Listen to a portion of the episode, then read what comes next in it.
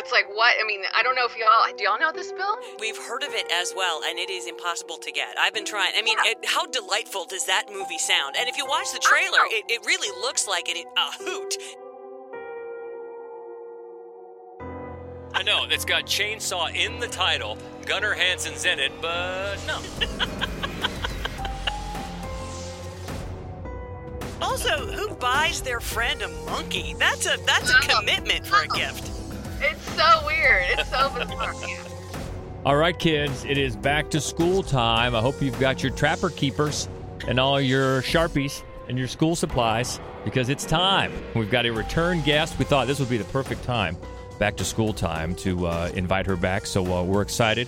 Got a great topic. We'll get to that in a minute. Welcome to the Fright Club podcast. She is Hope Madden. He's George Wolf. And we are from madwolf.com. And before we get to this week, how about last week? We were at Gateway Film Center, where we love to be in front of that great crowd.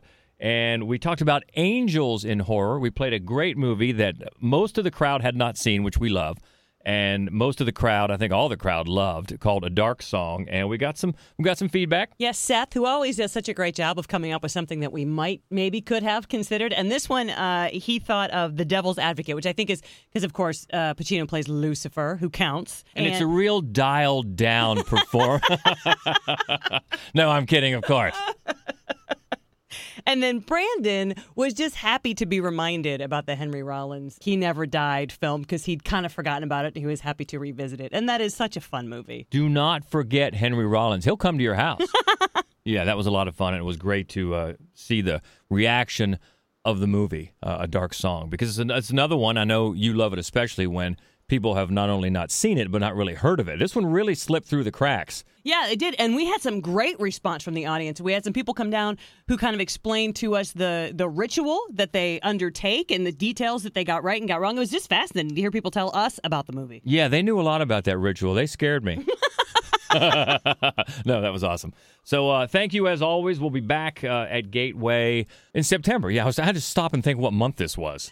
uh, but in September, and then we know we're back in October. We're going to show uh, Halloween 3 Season of the Witch. We talked about that for a special Halloween bonus. So, all that's fun, but we're getting ahead of ourselves. As I said, it is back to school time, and we welcome back a guest we had. Oh, it's been a few weeks now. Um, so we're when we talked about our favorite library moments in horror. So let, we promised we'd have her back because she's a great guest, and she's back now. Welcome Jennifer Snoek Brown from Reel-Librarians.com. Hi, everybody. I'm so happy to be back. Yeah, it's been a few months. I think maybe February, early March. Well, It's so to hard back. to keep track of time It is- anymore. Time is a No, construct. that's true. that is true. But yeah, we've been um, we talked about it at the at the first screening because it's such a rich topic. It's surprisingly deep.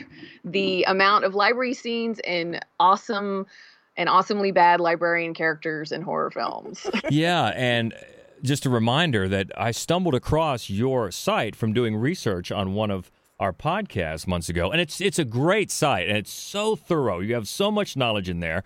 And it's clear you put a lot of work into it, a lot of passion as well. Again, I highly recommend you checking it out. It's reel-librarians.com. R E E L. Right, right. And what's the uh, the slogan? It's it's movies plus librarians is real love. Is that what it is? yeah, librarians plus movies equals real love. R E E L. Yes. Yeah, it's only a pun that makes sense in print, um, but I chuckle every time. Well, it's it's great. It's great, and we're glad to have you back. And uh, like I said, last time we talked about library moments, but this time we're getting personal with this. It's our favorite, your favorite, and Jennifer's favorite librarians. Yeah, and you know, one of the reasons that it's fun to do this is because Jennifer knows so much more about this than we do, which is really super exciting for us to like dig in with somebody who knows vastly more about a horror movie topic than we do.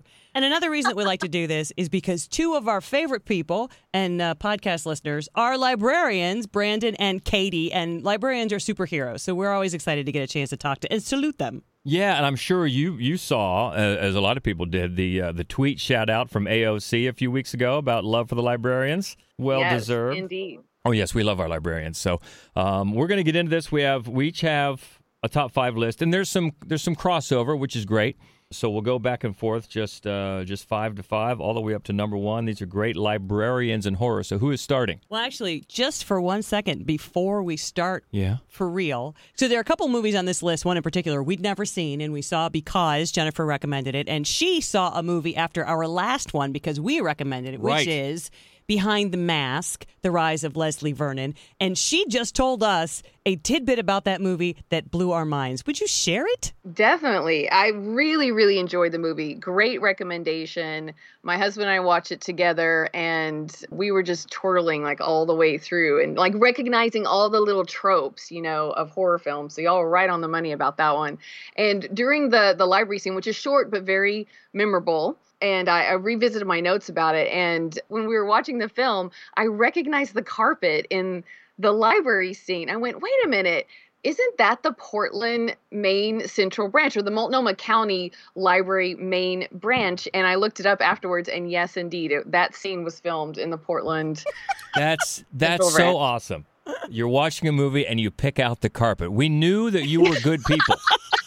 we knew it. And and to be fair, I know that library because I used to live and work in Portland, so that's why why I remember that. But you know, Portland is known for its quirky quirky carpet. More information we didn't These are the facts that librarians know. This is Yes. awesome. This is awesome. Well, glad you liked that movie. I, we really would have been surprised if you didn't, because that one is a lot of fun. Do we have any under the radar that didn't make the list you want to give honorable mention to? Actually, I think Jennifer has uh, mainly the under the radar films. Yeah, because it took me a long time. Y'all gave me plenty of notice, which I appreciated. It took me a long time to think about it. Um, and some readers emailed me with some thoughts too. But there's some classics in here that I didn't choose for the final list. Um, but like the 1973 classic, The Wicker Man. Oh yeah. Um, yeah, Ingrid Pitt plays. Uh, she's only seen in the the film as in the registrar's office, um, but she plays both the registrar and the and the librarian in that really creepy town. Um, so that's one I want to mention. There's so many. I mean, we're we're doing ten with some overlap, but there's so many more. And like the 1944 kind of minor classic, Weird Woman, Evelyn Ankers plays a very revengeful librarian. Um, Evelyn Ankers also starred in The Wolfman horror classic, Mhm. uh, monster classic, Horror of Dracula. The character, the Hammer classic. Yeah. Oh God, it's such a good movie. Um, and Jonathan Harker, they changed the character of Jonathan Harker to where he pretends to be a librarian who's Right. there to catalog Dracula's books. That was was on my short list, and I haven't seen this film, but I want to see because I couldn't find um, a copy of it, but I'm intrigued by the 2010, I think it's an indie horror film called All About Evil. And Natasha Lyonne stars as a librarian who inherits a movie house. And she then, from what I've read about the description, because I haven't been able to track it down, she then starts making snuff films. So it's like, what? I mean, I don't know if y'all, do y'all know this film? So uh, we we've heard of it as well, and it is impossible to get. I've been trying. I mean, it, how delightful does that movie sound? And if you watch the trailer, it, it really looks like an, a hoot. It looks like so much fun. And yeah, I have I've been trying for years to track down. So if anybody Wow. listening has a copy of Yeah. All About Evil, please let us know because we're dying to watch it. Yeah. A librarian who makes snuff films. I mean, that's all you need to know. It's ripped from your own life. yeah, that's right. Uh, my, I think my my my colleagues are going to be listening to this, so no. Okay, no, no, no. That's writer's embellishment. That's what that is. Okay, so we've got the honorable mentions, we've got the list, we've got librarians in horror. So now for real. Yes. Who's starting? I think Jennifer. is. Okay, the guest gets to go first. What do you got for number five? Okay, number five. This one's kind of an odd one, but just just stay with me. We're going to go on a little adventure. So Louise. Louise the librarian. It's two films, but it's the same character, which is I haven't come across this really before. And the same uh, screenwriters wrote both films, but it's the 1973 film The Killing Kind. You didn't do it, did you? I didn't do what? You know what I'm talking about. and the 1980 film The Attic. He disappeared the day we were to be married. He left you on your wedding day? I didn't say that. And Luana Anders plays Louise in The Killing Kind. And the screenwriters who wrote both, I'm not great with pronunciation, but Tony Crechales and George Edwards. So it's my theory that they wrote The Killing Kind, and the librarian is a supporting character. She's nasty. Ugh. Just a peeping, like a literal peeping Tom. And she talks about these fantasies of which she is going to kill her father, poison her father, and then burning all the books. And she has other fantasies, but she only talks about the fantasies. So she's like, she's like a wannabe killer, a librarian. And then it's almost like the screenwriters Oh, and she has a father who's in a wheelchair because she's yeah she's gonna she fantasized about killing him, and then it's almost like the screenwriters wanted to go more into depth in the librarian character, and that's the star, that's the main role of the attic, and Carrie Snodgress plays Louise in that film, and they it's like they transplant Louise and her father, but give them her a different character. Like it's much more Mhm. kind of a drama role, and she's not so much nasty as she is kind of just sad and pathetic. And instead of just talking about these fantasies of burning the books and like killing her father by like grinding glass in his food, then they actually show it on screen where it's like the hallucinations and it goes much more in depth. There's a lot of characters in the attic, and we actually get to see a retirement ceremony for the librarian, which I don't think I've seen. No, there's another li- uh, movie I've seen that in, but uh, only horror film thing.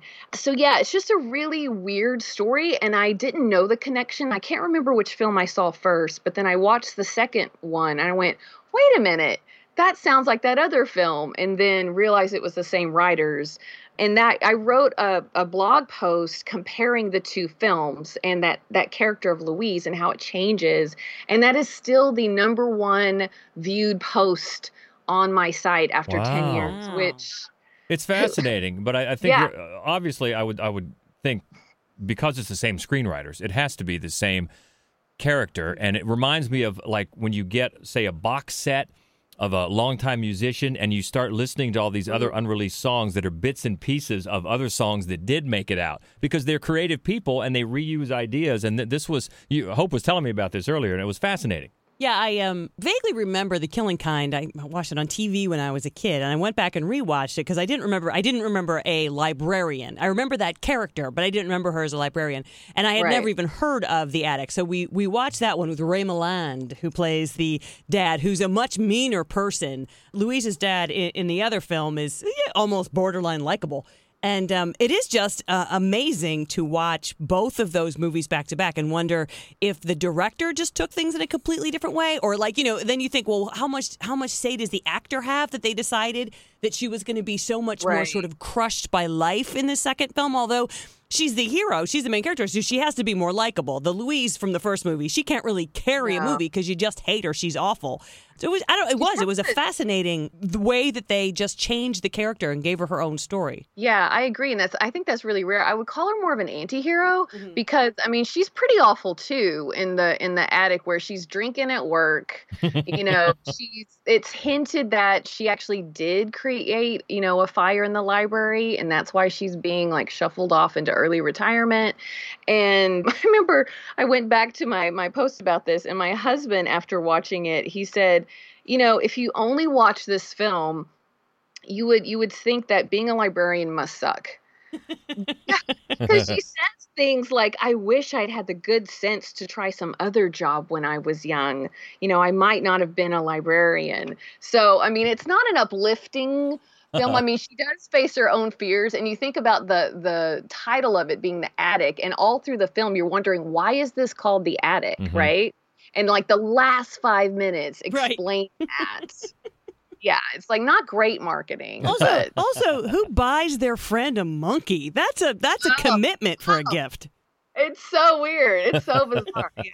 But it's yeah, like you said, like watching them back to back is really interesting. That is a, a great way to start. Uh, two, two for the price of one. There, the character of Louise from 1973, The Killing Kind, and from 1980, The Attic. Very cool. So uh, we'll go to our number five, and this is from 1993, and the character actually is H.P. Lovecraft, played by Jeffrey Combs in Necronomicon: Book of the Dead.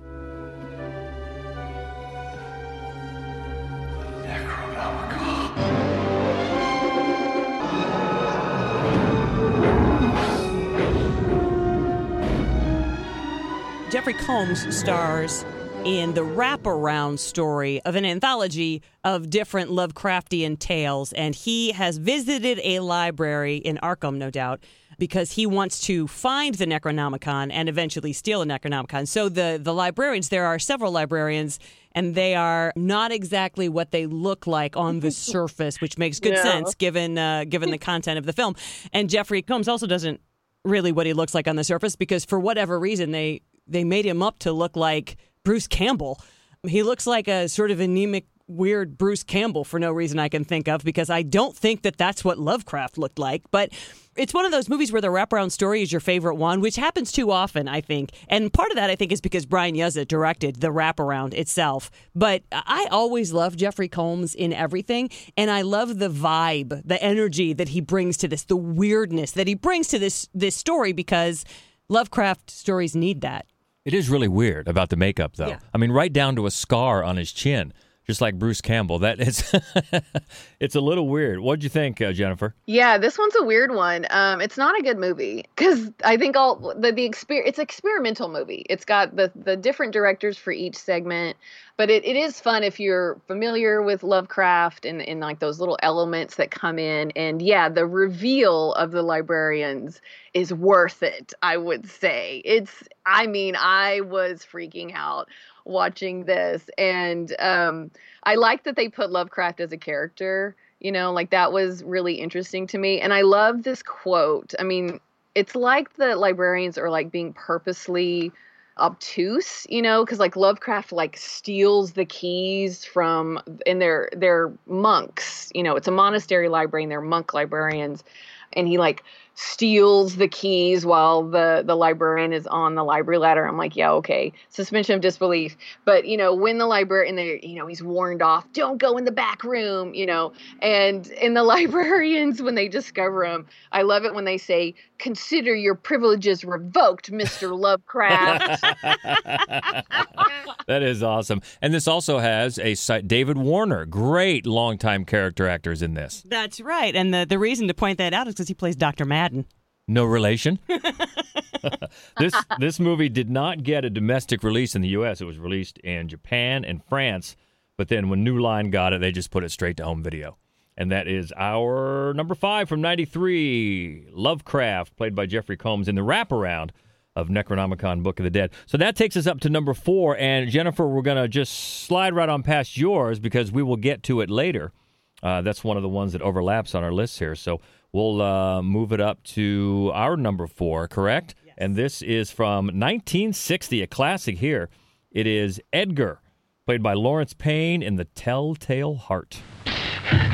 You know, don't you? You know!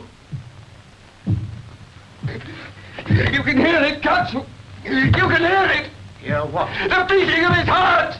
The beating of his infernal heart! This is a Poe adaptation that, surprisingly enough, turns into sort of a thwarted romance, which the original is very definitely not. And uh, there's no librarian in the original either. And there is in this one. His name is Edgar. Which is funny too to have it sort of be uh, kind of uh, about the character. Uh, I mean, about the writer himself. Yeah, but the funny thing is, at the beginning, the landlady calls him Mr. Poe three times. that's that's not his name through the rest of the movie. His name he's not Poe. That is a funny slip up if they didn't do it on purpose. But Laurence Payne plays, and he's the one. He's like, if you've read this, the story, he's the the narrative point of view. He's the one that you know kills someone. So it's it's a different character in the movie that he kills, and he just keeps hearing his heartbeat, and it drives him mad.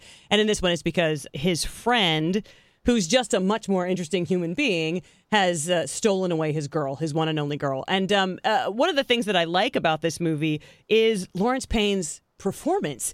He's so earnest, you know, and at the same time, he's just a bad dude. And you don't, you know, like one of the very first things he does, he finally like works up the courage to ask this woman out who lives across the street from him and they go out and they have a nice time and he convinces her to let him let him walk her up to her room because it's dark in that hallway and she she does let him and then he like molests her and she has to beat him off and then he comes back the next day I'm uh, forgive me and I thought why? Like no! And so and it's just so funny because you know in that way you buy in the end that as as pe- as a peachy of a guy as it seems, in the end, no, he's definitely going to do the wrong thing because he just doesn't really have any scruples. Yeah, he's awful. you know, you said the slip up about, you know, Mr. Poe, and they also misspell Edgar Allan Poe's name in the credits.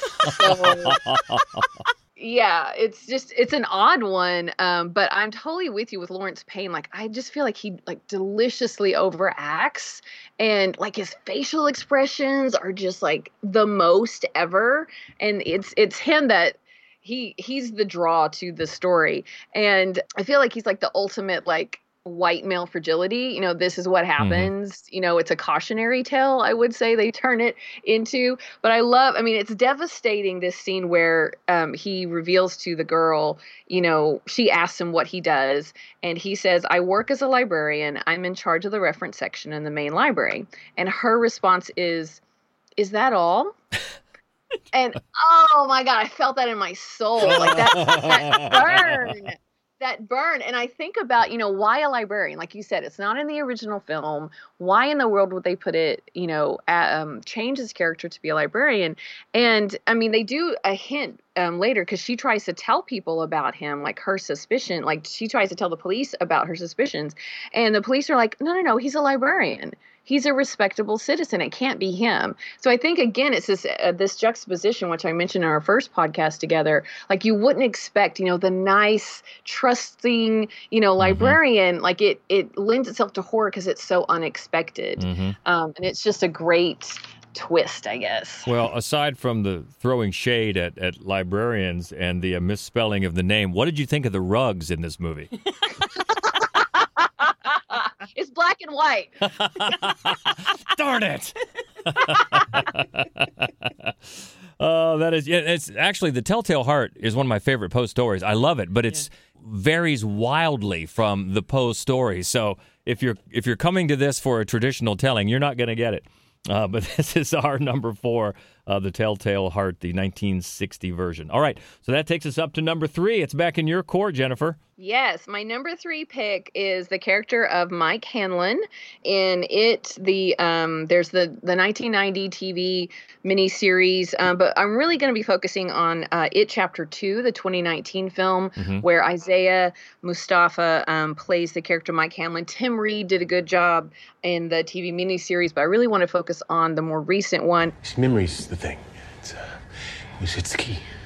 It's, it's the key to everything. If it really does want us back here, don't you think the smartest thing we can do is just get the hell out of Derry? No, no, no. It, it, it does want us back.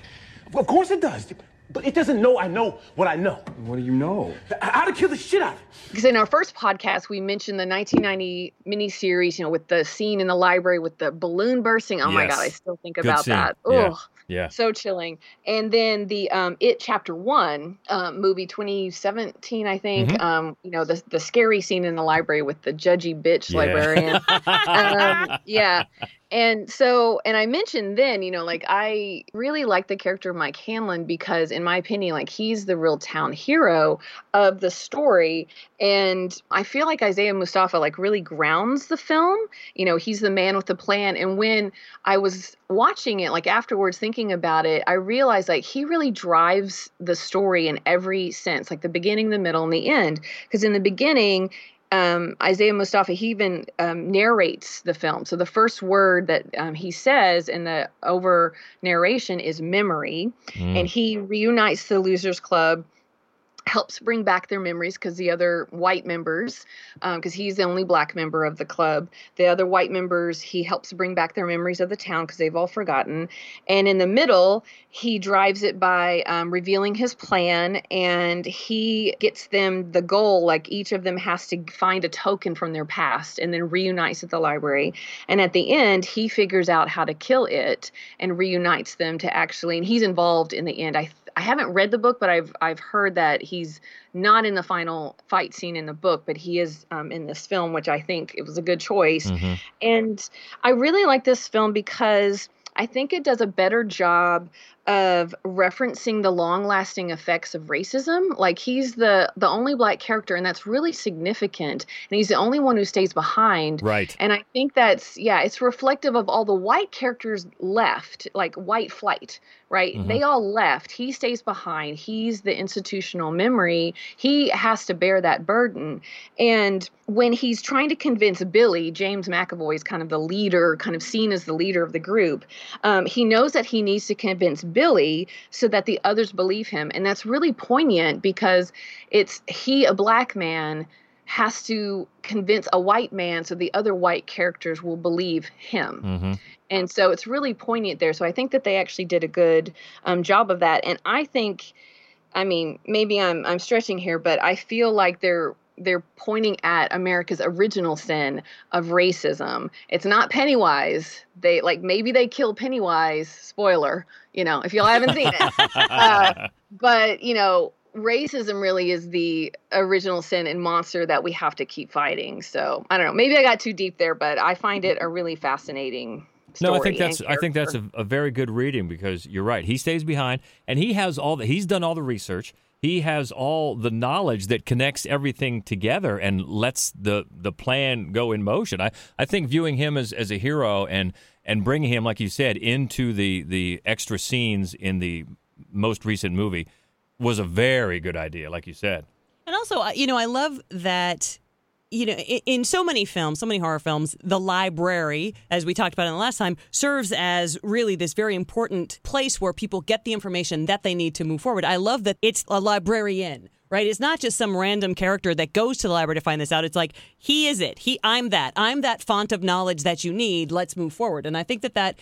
should- Well, it probably should happen more often because he really does make for a fascinating character. Yeah, that's a really good observation. Like he is the library Yeah. within himself. Yeah. That is a great one for number three for Jennifer is Mike Hanlon from It, both the miniseries and the It Chapter 2, the big screen version. So moving up to our number three, this is from 1989 from a movie called The Church, and the librarian is Evan, played by Tomas Arana. Shh. Last night, the angel of evil possessed me, and I became his servant. I want to do evil, to kill.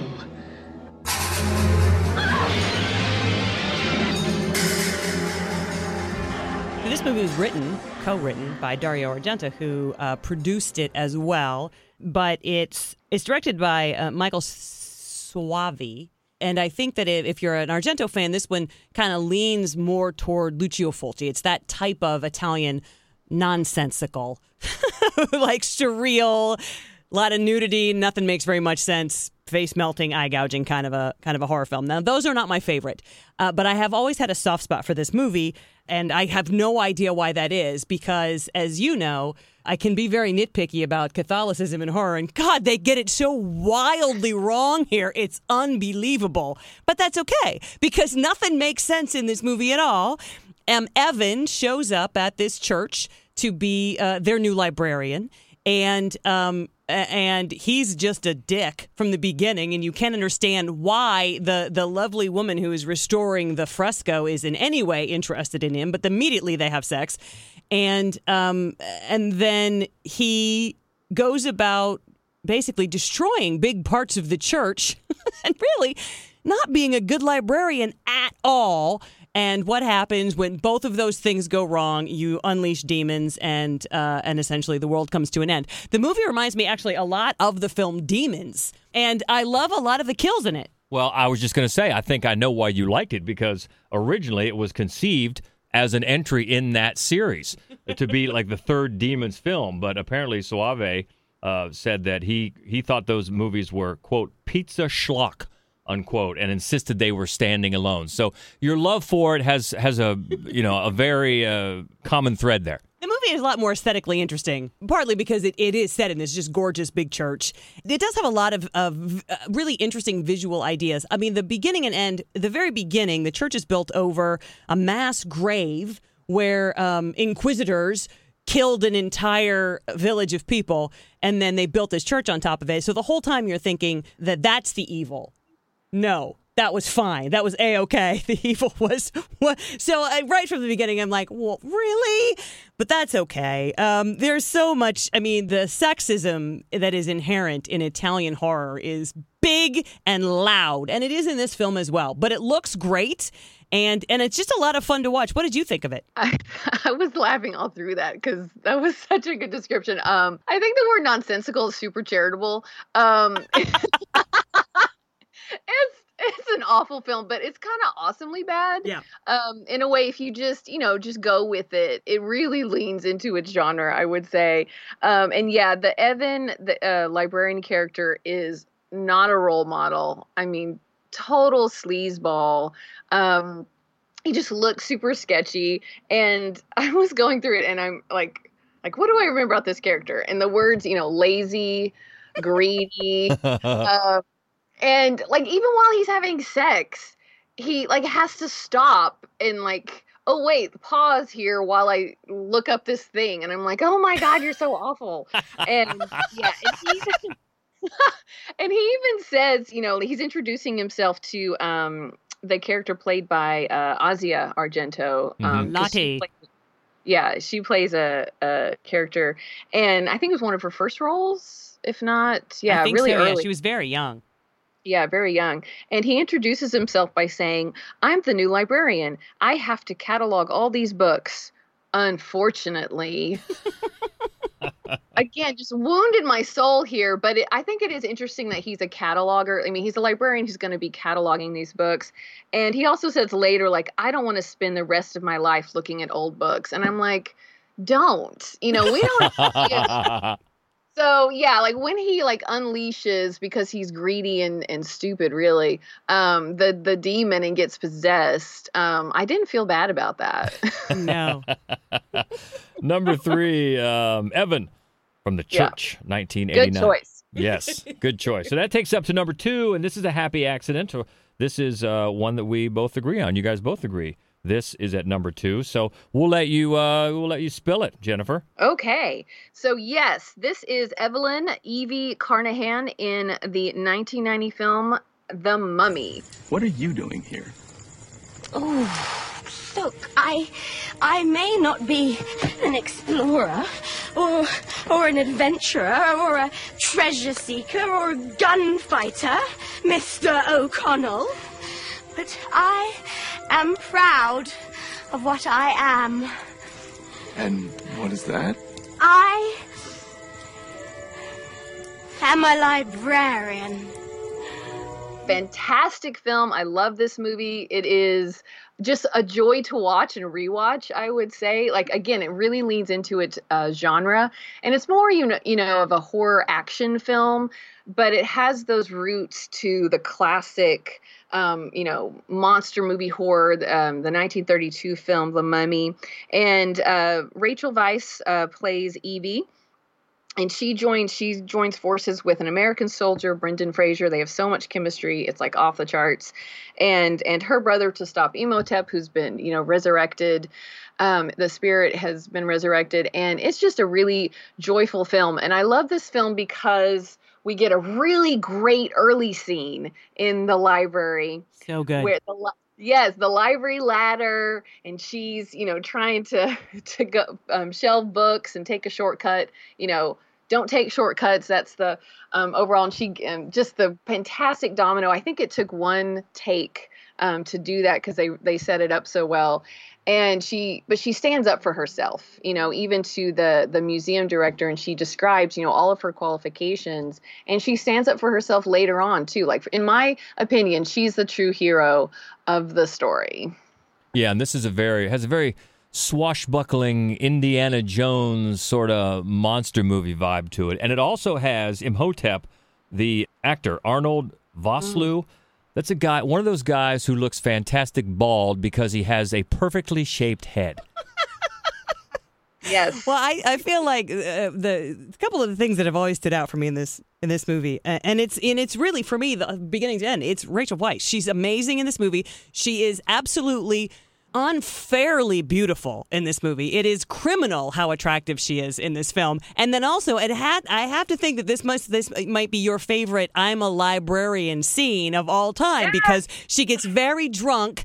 And uh, and Brendan Fraser is like, so I get your brother, I get these other people, I don't get you. And her thing is just like, I love me, I'm a librarian. Yes, I am proud of what I am. I am a librarian. It's so meme worthy. It's like classic librarian.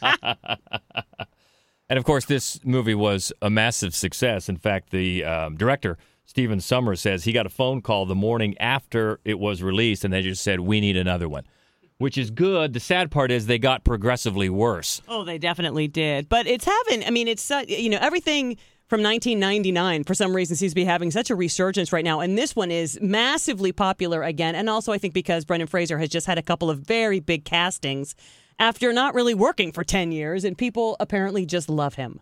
yes, I agree. I, I'm pro team Brendan Fraser and pro Evie Carnahan. Yeah, definitely. Uh, we both are. So that is number two for both of us on our list of favorite librarians in horror. All right. So before we get to our number one, which is your number four that we switched, I'm going to give myself a headache with all this math.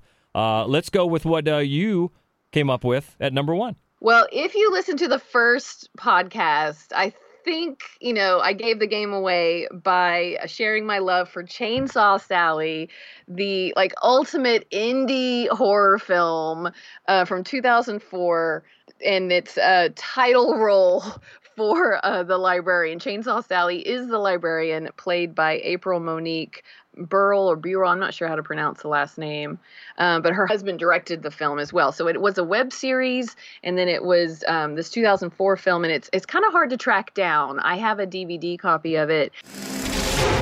I don't believe you're gonna cut me with that saw.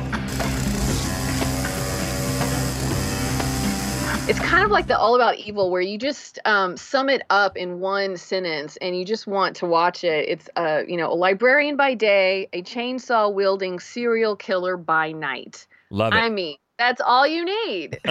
yeah. so if, fantastic. if that's your librarian, I am not returning books late. I'll tell you that right now. That's right. This is one we'd never even heard of before you were on the last time and have watched it since then um, at your recommendation. And it is funny because one of the great things about her her murder spree is that that is those are mainly the people that upset her are people who are loud in the library, Right. who have uh, overdue books. Uh, you know, I think that that's really funny. There's also though when you watch it, they've got in the credits, you know, Herschell Gordon Lewis is in the movie. Gunnar Hansen, who was the original um, Leatherface. And um, Herschell Gordon Lewis does have lines. He plays the the clerk at the um, hardware store, so he actually has a speaking role. And Gunnar Hansen, um, there's a flashback that's in black and white, and so in the flashback in black and white, someone opens a door, and Gunnar Hansen is standing inside the door, and that's the whole. That's it. that's that's every moment that he is on the screen, and it's really funny to me that he gets like third billing. I know it's got chainsaw in the title. Gunnar Hansen's in it, but no. It's so low budget, and I that's why it's I just have a soft spot for it because it really again like I like films that lean into what they are, Mhm. and this one is unabashedly, unapologetically low budget, and I love that they like she and her brother they reenact scenes. Um, from classic horror films, but then her brother keeps getting them mixed up, um, which is hilarious to me. And I love the little bit where they they introduce her, like visually introduce her character. She's in the library. She's uh, she's a public librarian, and she's reading the big book of serial killers. you know, it's like, are you are you reading tips? Are you researching? You know what you're doing. I just love like those little bits in there. Um, I didn't actually need the um, backstory to explain why she's a serial killer Mhm.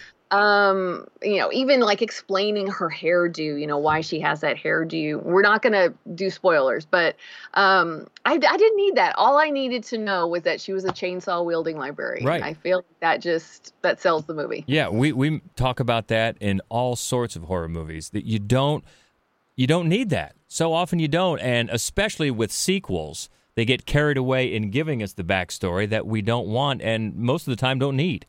Yeah, actually, I think maybe my favorite thing about this movie is the rapport that she has with her brother. I think her brother is my favorite character, and I just the it seems to me that those two actors had to have been friends, you know, but they because it just it feels very lived in their relationship and very very fun. Yeah, I agree. I think that's a really interesting observation and and I I like their dynamic too. And speaking of like sequels, I mean I mean I know this was part of a web series, but I hadn't quite realized that she also continued to play the same character in a 2012 film called Little Big Boy. So she's still like Chainsaw Sally in this. And apparently it's a mockumentary like about the horror film industry. Wow. So I feel like I need to check that out. Uh, yes. clearly. We all do. That is nice. so that is Jennifer's number one, Chainsaw Sally, 2004. So now we'll go back to the film, uh, The Librarian, that was Jennifer's number four, and it's our number one. And this is from 1983, the character of Holloway, played by Jason Robards in Something Wicked This Way Comes. I know who you are. You are the autumn people. Where do you come from? The dust. Where do you go to? The grave. Yes. We are the hungry ones. Your torments call us like dogs in the night. And we do feed. And feed well. To stuff yourselves on other people's nightmares. And butter our plain bread with delicious pain. So, you do understand a little. I'm a sucker for this movie. I love Jason Robards in this movie. Um, I love so much about this movie, and one of the reasons that I liked Evie and also Robards in, in, in these two in these two back to back films for us is that I, I love when the librarian is a good guy. I mean, I like when the librarian is a bad guy. I think that that's really very fun. But but because I think you know, in a weird way, I do sort of see librarians as heroes, and so it's fun in movies, right? To see that and and Jason Robards, he's so good in this movie. And there's a great scene in the library where Mr. Dark is trying to lure him by with the offer of giving him his youth back. And you know, you can just see it in his face like I'm not going to budge. I'm not going to budge. Boy, 30 30 was a great year, but I'm not going to budge. You know, you just, he doesn't even have, you know, he's not even saying anything. You just see, like, because he's got such a hangdog face to begin with. You know, I just, I'm such a fan of this movie. And, and it's not necessarily even my my general sort of because it's so seeped in nostalgia. Nostalgia is really the entire the entire aesthetic for this film, which usually is not something that I particularly like. But in this movie, I find it sort of magical. Jonathan Pryce too, uh, Oh as Mr. God, Dark. love him. Jonathan Pryce is, is always great. But yeah, before Jason Robards, because this was Disney, and this was actually the last movie to be released under the Walt Disney Productions banner. After this, it was Walt Disney Pictures. After this, but before they cast Jason Robards, they were they went to their staple of pre '80s regulars like Darren McGavin, Dean Jones. Uh, even Dick Van Dyke was considered for that role, and then uh, Walter Matthau, Jack Lemmon, James Garner, and Hal Holbrook before they settled Wow. on Jason Robards. But I, see agree, he's great. Yeah, I could definitely see see Hal Holbrook, but Jason Robards is fantastic, as is Jonathan Pryce, and it's of course it's based on that uh, Ray Bradbury uh, story that I guess Disney did a lot of tinkering with after the fact, based on test audiences, and it still it didn't do well at all at the theater. Pretty much flopped. You know, actually, what I find very sad about this is that it's not it's not on Disney Plus, and I assumed that it was. I felt like surely this movie is going to be on Disney Plus, and I could go rewatch it right now, and it's not, and I can't, and I was very grumpy to find that out. I I share your outrage. That is I yeah, I I think it's so odd that it wasn't a hit. I think Yeah. it's a really underrated film. And I feel like that also kind of mirrors the character, you know, of Charles Holloway, where he's he's an underrated character. His own son doesn't think that much of him, and he's I think he's got what heart trouble, and he's not, you know, a risk taker, but he ends up saving. Spoiler: he ends up saving the town. You know, he's the good. He personifies the good versus uh, Mr. Dark, you know, personifying the evil. And I agree with you about Jason Robards. Like he just gives it a gravitas Mm-hmm. That character where you really believe in him and you want him um, and he never you know loses his center he knows who he is um, and he he then steps up to the moment you know in his own um, quiet way in the last you know showdown that takes place in the library i'm like yes It's so good. It's so good. And yeah, I really he's the for me he's like the ultimate uh, liberated librarian character type, you know, where he gets to find his moment and and really he knows himself, but he also, you know, like I said, like meets the moment. He's in my Hall of Fame list. I have a Hall of Fame and a Hall of Shame list on my website. So he's in my Hall of Fame. And I love this quote. I also love this from Ray Bradbury, who was a very noted lifetime lifelong fan of uh, libraries and librarians and um, and rest in peace ray bradbury and he and he said you know libraries raised me Mm. and so it's just nice that he he believed in librarians and i think that's why he made that character um, a librarian which is it's a good one to end on a satisfying Yeah, it is. Uh, Yeah, and uh, Disney held this back for just about a year, doing additional scenes. They added uh, opening narration. They they uh, hired uh, James Horner to do a completely new score, trying to retool everything to get a hit. And for whatever reason, they just didn't do it. But it's definitely worth checking out, even if it's not on Disney Plus. Who can we call? I mean, who we know? we gotta we gotta make that happen.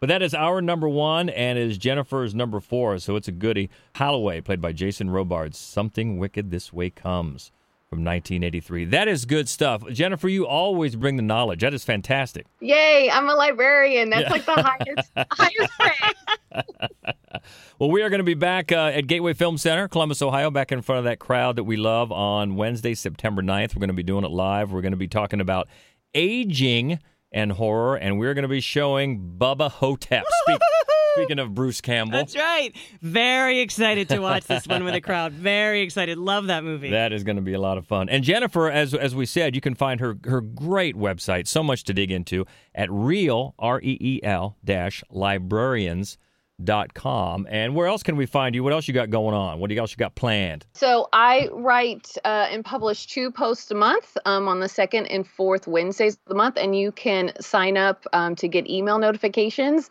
so that you're always in the know about librarians and film. That is fantastic. Well, we we loved having you on the first time. We loved having you on this time. We're going to invite you back to talk about flooring, rough uh, in in horror movie. and uh, we, you're you're a fantastic guest. And yeah, check out reel-librarians.com. And uh, we hope to hear from you as well. You can always find us and keep the conversation going. Talk about any of these that uh, you like, any that we missed. I don't think you're going to find any that we missed between uh, Jennifer and Hope. I'll tell you what. But if uh, if you have one, let us know.